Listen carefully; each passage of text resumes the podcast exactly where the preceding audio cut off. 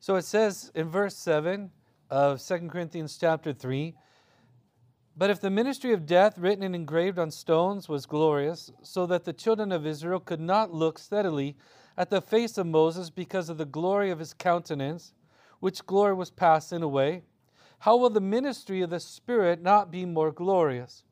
For if the ministry of condemnation had glory, the ministry of righteousness exceeds more, much more in glory. For even what was made glorious had no glory in this respect because of the glory that excels. For if what is passing away was glorious, what remains is much more glorious. Therefore, since we have such hope, we use great boldness of speech, unlike Moses, who put a veil over his face, so that the children of Israel could not look steadily at the end of what was passing away. But their minds were blinded, for until this day the same veil remains unlifted in the reading of the Old Testament because of the veil uh, is taken away in Christ. But even to this day, when Moses is read, a veil lies on their heart. Nevertheless, when one turns to the Lord, the veil is taken away.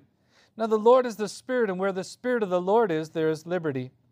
But we all, with unveiled face, beholding as in a mirror the glory of the Lord, are being transformed into the same image from glory to glory, just as by the Spirit of the Lord. And so, as we've seen already, as we've been talking, Paul is responding to gossip that's spread about him that has been uh, going around by false teachers who have uh, intended to divide the church. And the thing that he's been dealing with more than anything wasn't what he was teaching, wasn't his theology or his teaching about God, it was about his character. They were saying that he was double minded. They were saying that he was self centered, that he was self appointed, that he was unloving, that he was legalistic, that he was greedy, he was insincere, all these things. And the church was starting to believe these things. They were getting this in, in their head. As we saw in the first six verses, one of the things that he was talking about was they, the, the, one of the accusations was, By what authority has Paul come to you? he doesn't even have a letter of recommendation. And that letter of recommendation was uh, just what it sounds like a letter that says, hey, this guy is speaking on behalf of the Lord, you need to hear him. And he said to them, You are my letter of recommendation. The whole fact is that the fact that there's a church there in Corinth, the fact that you guys are walking with the Lord, it should be my letter of recommendation because there wasn't this and now there is. Because you have a relationship with God and you didn't, that is the letter of recommendation. Paul's, uh, the people were questioning his credentials. Who gave him his authority? And again, he says, Your changed life, your changed life is evident that I come in the Lord. And in verse 6, he says, Who, has, who also made us sufficient uh, as ministers of the new covenant, not of the letter, but of the Spirit. For the letter kills, but the Spirit gives life. And so, what he's saying is, God came into my life as somebody who was so adamant and so into the Jewish custom and culture. Excuse me, hold on. Sorry, I got a tickle in my throat. Somebody who's so into that following the law, a Pharisee, he says, The law couldn't save you. It couldn't save me, and I realized that. And the Lord came and equipped me.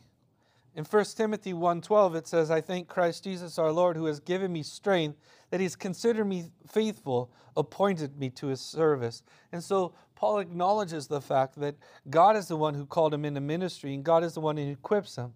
And when he acknowledges in chapter uh, 3, verse 6, w- what he's saying is this He says, uh, The letter kills, but the Spirit gives life. The letter of the law revealed our sinfulness.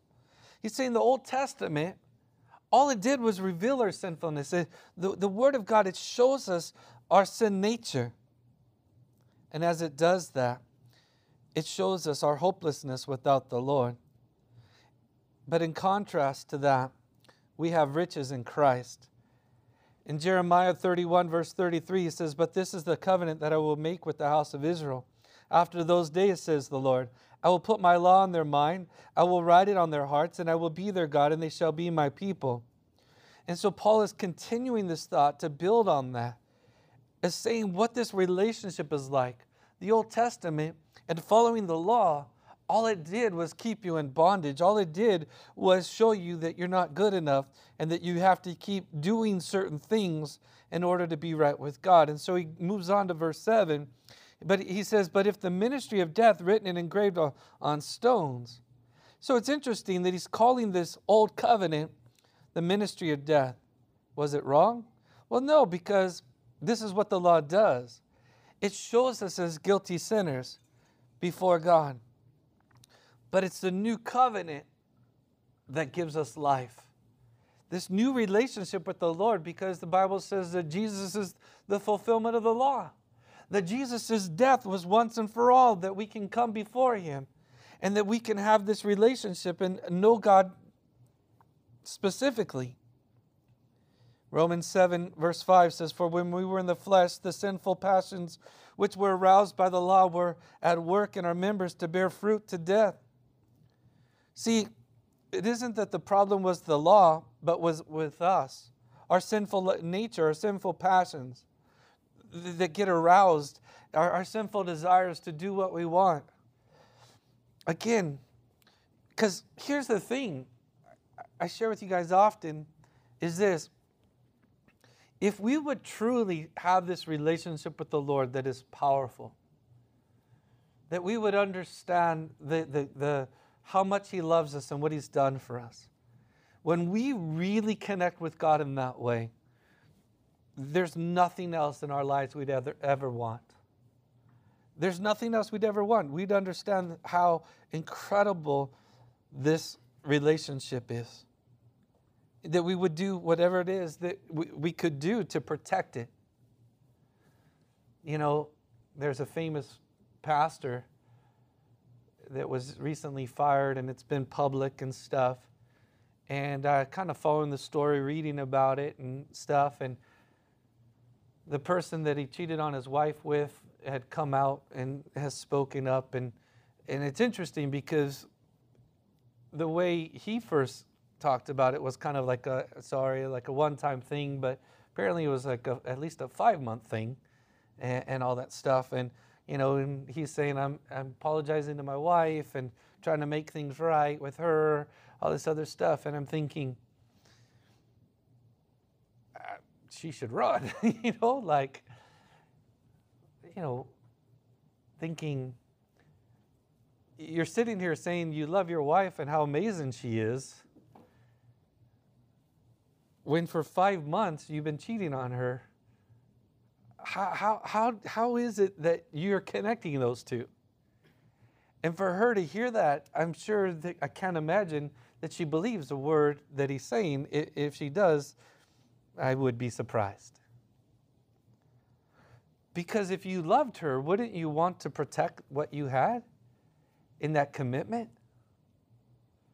Wouldn't you want to do everything? And if she is as amazing as you say she is,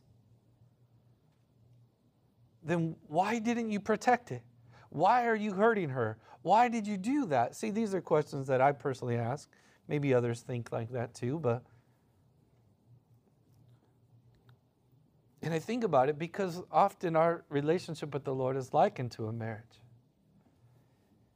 And he says, The Lord says, I, I love you. Matter of fact, in Ephesians 5, when it talks about the relationship with a husband and a wife, he says, Husbands, love your wives like Christ loves the church and gave himself sacrificially. And so the thing is, is when we understand how much God loves us, when we actually have this encounter with the Lord. And it's interesting because when you think about things like there was a time when Jesus washed his disciples' feet. Which, first of all, like, I don't know how many of you would wash your friends' feet, let alone their feet after they've been, like, in the dirt for days. and Jesus took the role of a servant and he washed his disciples' feet and showed them what a servant is and what love is. over and over, he showed love to people. Over and over, he expressed love to people. But this passage here, when it's talking about this glory that was fading to the glory that's going to remain, it's talking about this contrast, if you would, between the old covenant and the new covenant, the old relationship with God through following the law, through following the, the things that you're supposed to do, compared to the things that Christ has done for us and understanding that and understanding what grace is and his love.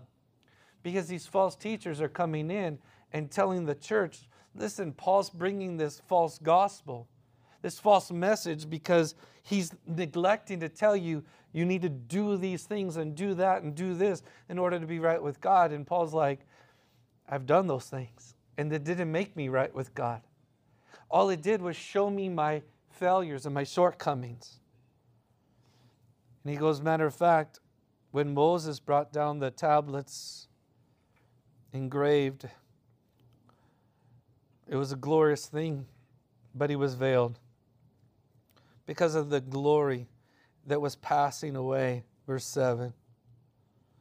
See, there was a glory associated with the giving of the law there at Mount Sinai. But it says that that glory was fading away, if you would. It talks about that in Exodus chapter 34. It says this in verse 29 to 35. Now it was so when Moses came down from Mount Sinai that Moses did not know that the skin of his face shone while he talked with him. So with, when Aaron and the children of Israel saw Moses, behold, the skin of his face shone, and they were afraid to come near him.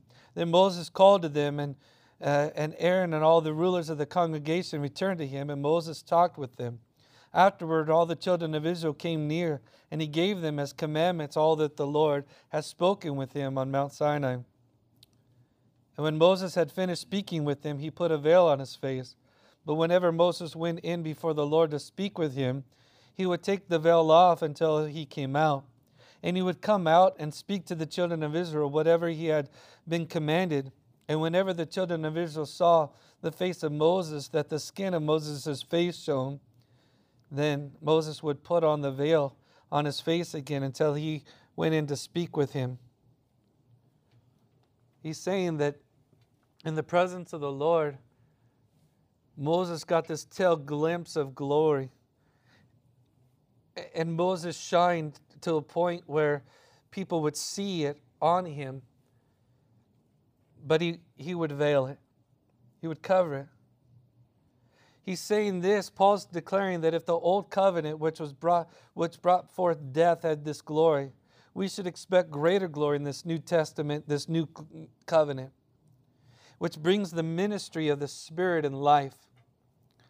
See, the old covenant is passing away, but the new one remains, and it's, it's more glorious. You know, uh, I mentioned, I believe, Wednesday, uh, a study I recently listened to, and I sent it to the high school leaders to listen to. There's a study about being filled with the Holy and led by the Holy Spirit by uh, the pastor. Well, he's not pastor anymore, but Britt Merrick. And uh, to be honest, I've actually listened to it a couple more times since then because I keep getting more and more out of it personally. And one of the things he talks about was the presence of the Lord. When Jesus, he had spent this time equipping and walking with his disciples, and then he's saying, I'm leaving you. I'm out. Gotta go. And then he's like, but I'm to give you the Holy Spirit. And they're like, um, we don't want the Holy Spirit. You know what I mean? It's kind of one of those things like, we want you. And matter of fact, Britt said something. He said, listen, if, if you guys, and this was at a youth pastor's conference that he was speaking, but he says, would you rather have Jesus here in person or the Holy Spirit here with us? And he goes, all of us are carnal. We'd probably want the Holy Spirit, right? The, the Jesus. We want to do like Thomas and like I want to see and I want to touch and I want to know for sure. But Jesus himself said, It's better for you that I go. And so the thing is, in John chapter 14, verse 16 and 17, he says this I'll pray to the Father and will give you another helper that he may abide with you forever, the Spirit of truth, whom the world cannot receive because it neither sees him nor knows him. But you know him, for he dwells with you and will be in you. You know, it's interesting because one of the things that the Spirit does is convict us, it leads us. And I was sharing even last service how um, when I first became a Christian in high school, and I've shared this before with you guys, but you know, you start catching yourself doing things like when I was cursing and stuff, and all of a sudden, like I would do something or say something and do something that was I didn't know it was bad or wrong, but all of a sudden I'm catching myself, which I never caught myself before, and I'm feeling bad. I shouldn't talk like this. But then I'm kind of tripping out like, where's that thought coming from? Because nobody's telling me I shouldn't talk like this. The only people who would do that is probably my parents, and I don't talk like that around my parents. so, and so I started learning that this is God leading me, God convicting me, God helping me. Some of it was music for me because at that time I was a skateboarder and I listening to a lot of crazy music, and a lot of it was so anti-God, literally. And and I praise God that at that time Christian punk rock was coming on the scene, and and uh, I knew a lot of people involved in it, and they got me involved in it, and and it was helpful because being a teenager and uh, again when I first became a Christian, the popular Christian music was uh, a lady named Sandi Patty, Amy Grant, Michael W. Smith, and that was about it. and and uh, others, but I, I wouldn't know. and and so to me, I'm going. I, and some of you probably have either never heard of that stuff, or if you have, you, you know what I'm talking about. And it's like, I didn't realize that they, that. and so I had friends that uh, had a band that was Christian, and they were punk rock and stuff, and we'd go to concerts and meet up with other Christian punk rock bands and stuff and alternative and different things. And I was like, and then our youth group, we would go to like Knott's Berry Farm and they would have these jubilation nights and Christian nights and stuff. And all these Christian bands would play and di- different things like that. And they would do that on New Year's Eve and a couple times a year different places, uh, different music parks and stuff. And so learning about other Christian bands, and I'm like, oh, okay, that's this is cool. But the idea was I'm learning about who God is. And God was showing me, listen, I have something different for you, something more. And the cool thing was was he was taking things out of my life, but he was he was replacing them. He wasn't leaving me without, he was showing me I have something more, something better for you. Which was amazing because for me, even like always being somebody who's super social and somebody who loves to be around people and everything else. And uh, uh, always, my whole life, I've been like that. To when I got saved and I gave my life to Christ and started, following the Lord, I got involved in a youth group. And from there, started going to camps and started doing different things and and got involved in ministry and everything. And, and so it just, it didn't just continue, it, it escalated to a place where it was just amazing. I just had this conversation on Friday night with somebody talking about how in the Lord, I think sometimes, like some of you even need to realize this God is fun. We can have a blast serving Christ. You can have a great time. You can laugh. You can be silly. You don't have to just be like, uptight, like I'm trying so hard to be holy. You can try hard to be holy and have fun too. God's all about that. I really believe. I've seen that on mission fields. I've seen that here. I've seen that different things. Like, and and here's some of the things. Like some of you have been guides for kids, uh, VBS and stuff. You're giving the little ones like Jesus, and yet you're having fun, just messing with them and being silly and and having a good time. And but you're giving them and equipping them in Christ. Hopefully, that's your intent. One of the things that was said in this Bible study that I thought was powerful, he says, It's not the love of your youth ministry that will sustain you, it's the love of Jesus. It's not the love of your youth group, it's not the love of people, but it's the love of Jesus that will sustain you in ministry and things. And here's my thing because when it comes to your relationship with the Lord, I, my question to you guys this morning is one, do you have one? Two is, are you cultivating that relationship? Are you building that relationship? Are you investing in it? Listen, when you know of somebody who's dating or wanting to date or starting to like somebody, what they do is they'll spend a lot of time together as much as possible. And if they can't physically spend time together, they'll talk on the phone, they'll email, they'll text, they'll do whatever it takes. And what they're doing too is getting to know people. And then you have things like right now, we have the holidays coming up, and, and you know, you're thinking, oh, I want to bless him or her with a, a gift. I want to show them like I care. And so what you do is you try to get to know them in a way that's like, what? And it's not even about the money or how much you spend, but it's about what it is. And knowing them. What would they like? What, what, what, what is it that would bless them? And you think about that and because you know them. And you know their likes and dislikes. And because of those things, you're able to have that deeper relationship. Well, the Lord reminds us listen, this covenant relationship that I, that I have with you, we have this ability to go deeper, to be bold, verse 12, and take this relationship in a way that those in the Old Testament could never. Oh, it was glorious. It was a fact that God revealed himself to the people. but it says in verse 11, it was passing away. But what is to remain? This ministry in the Spirit us given the Spirit, us being led by the Lord, it's much more glorious. What we have today, you guys, is something so incredible, so inc- but I wonder if you understand it and are willing to look for it and hang on to it with everything you got.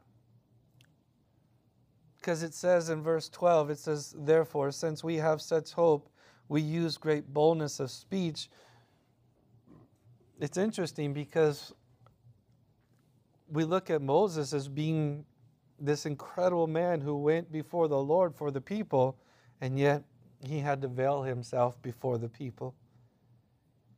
It says in verse 13, unlike Moses, who put a veil over his face, so that the children of Israel could not look steadily at the end of what was passing. Their minds were blinded, for until this day the same veil remains unlifted in the reading of the Old Testament because the veil is taken away in Christ.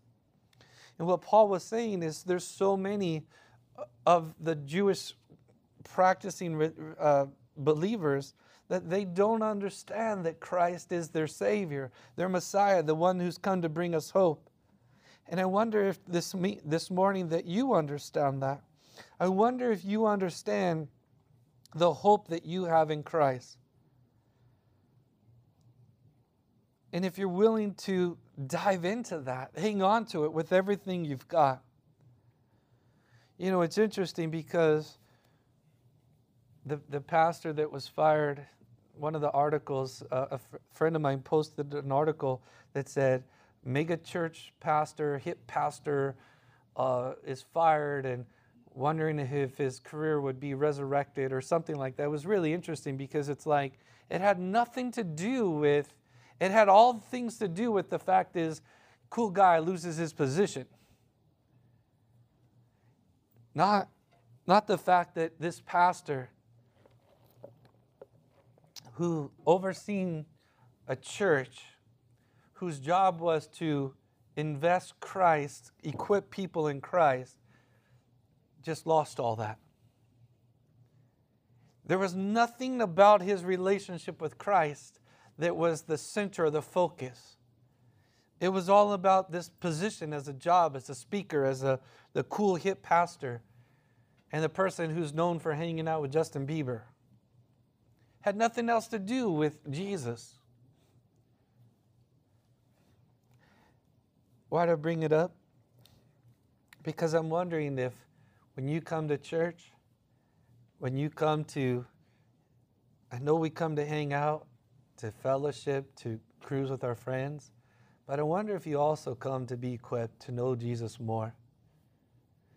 Because He's the one who's going to get you through. When we understand how glorious it is to be in the presence of the Lord, the one who saves us, the one who can forgive us of our sins, the one who can allow us into heaven. Because John 14 tells us that He's going to prepare a place for us, and He is the way, the truth, and the life, and no one comes to the Father except through Jesus. And if we truly believe that, I wonder if we would start acting like we believe that. If we would truly make that commitment to say, Lord, I want to follow you. Here's all of me. Here's all of me. I, Lord, I need you. I want you. See, Paul knew both sides. Paul understood both sides by following the law and understanding that it could not save him, it did not save him, it did not bring him the hope that the New Testament, the new covenant in Christ has. His mind was blinded, like it says in verse 14.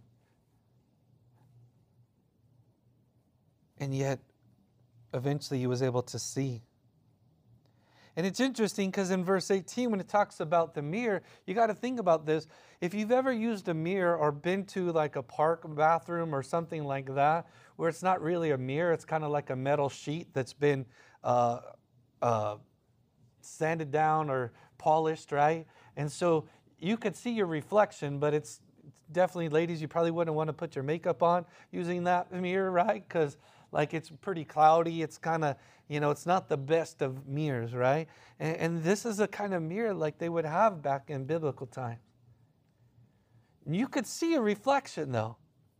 Oh, but it's not the best. And this idea of saying, verse 18, but we all, with unveiled face, beholding as in a mirror the glory of the Lord, is being transformed in the same image. And you start seeing this change the change in you because of your relationship with the Lord. And other people will start seeing that change and that change in you because of your relationship with the Lord. But Paul was saying that most of the Jews of his day could not see the glory of Moses. And that ministry was fading in comparison to the ministry of Jesus. And I wonder if you guys and I would truly, I've just been wrestling with this lately, especially that teaching that I, I, I heard recently. Again, it's from 2006, I believe, was when he taught it. But it was timely because even things he was saying, like, I know the youth today are like this and like this and like this. And I was like, oh, wow. There's no nothing different. When the Bible says there's nothing new under the sun, it's been a while, but gosh, 13 years later, 14 years later, it's still the same. Just as bad. Because we're not seeking hope.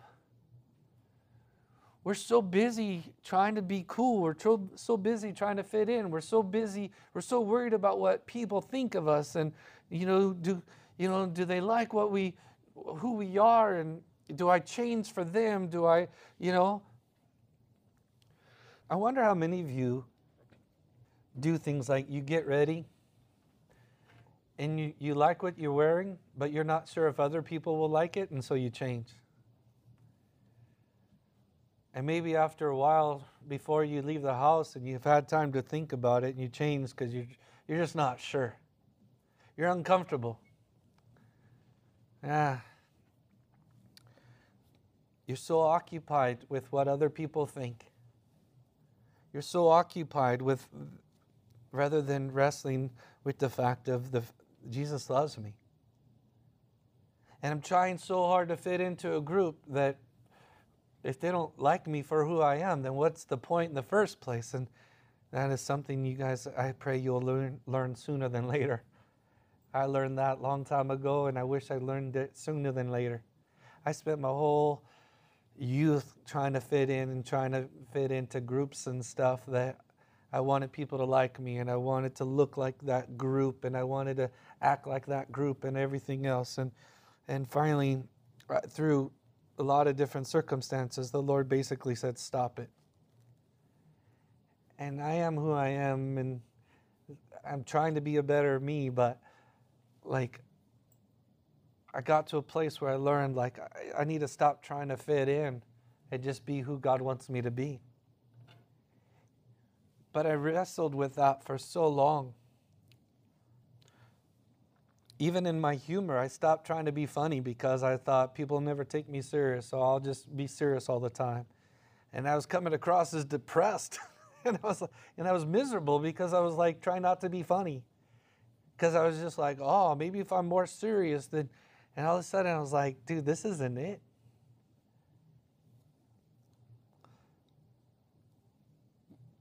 When I realized who the Lord is and what He's done in my life and what He wants to continue to do in my life, everything began to change. In verse 17, when He says, Now the Lord is the Spirit, and where the Spirit of the Lord is, there's liberty. I believe Paul's thinking was this when Moses went into God's presence, he had the liberty to take off the veil. The presence of the Lord gave him freedom, gave him this liberty. We have the Holy Spirit who is the Lord. He lives in eh, we live in the Spirit's presence because he's given it to us under this new covenant. So just as Moses had the freedom or the liberty to relate to God without the veil in the presence of the Lord, so we have liberty and freedom because of the presence of the Holy Spirit. In other words, we get the opportunity to speak boldly, to come to the presence of the Lord, to be who God wants us to be, to learn, to walk in this freedom under this relationship uh, in this new covenant. You know, I was saying, I've said this before to you guys, we were talking about this a little bit on Thursday in the Christian Club. We're talking about sharing our faith. And how come a lot of Christians don't? And some of the things that were said was we're, we're afraid that people won't like us, that our, our group of friends won't think we're cool anymore, and different things like that. And I was sharing, I don't have Christian, non Christian friends that hide who they are.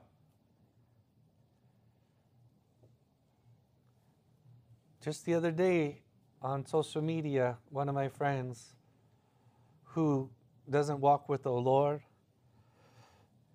took a picture of him before he was going to a concert.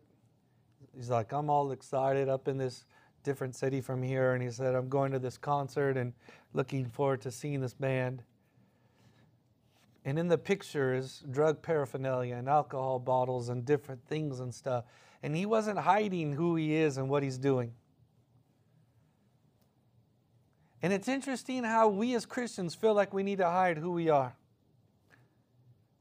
When the Lord says, Let your light so shine before man.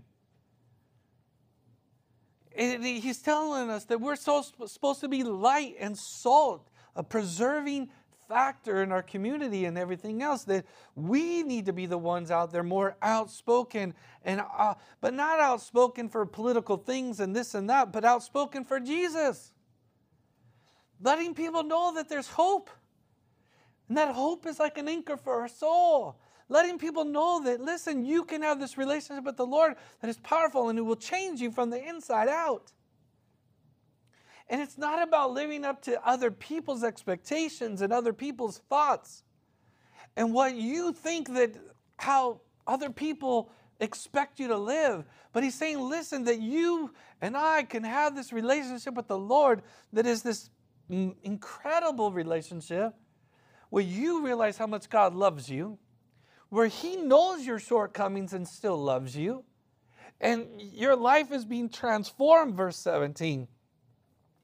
And you can walk in the freedom of the Lord, but what we do is we get so occupied with people in church and the way things we're told should be and the way you should act and, and the, you know who you should be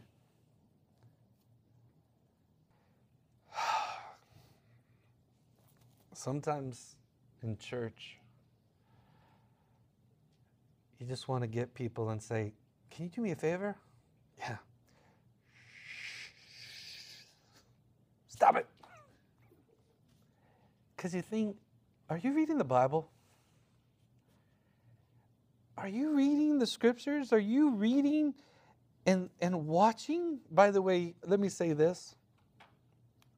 If you're not reading anything in the Bible right now, I want to encourage you. Would you start tonight and start reading the book of John?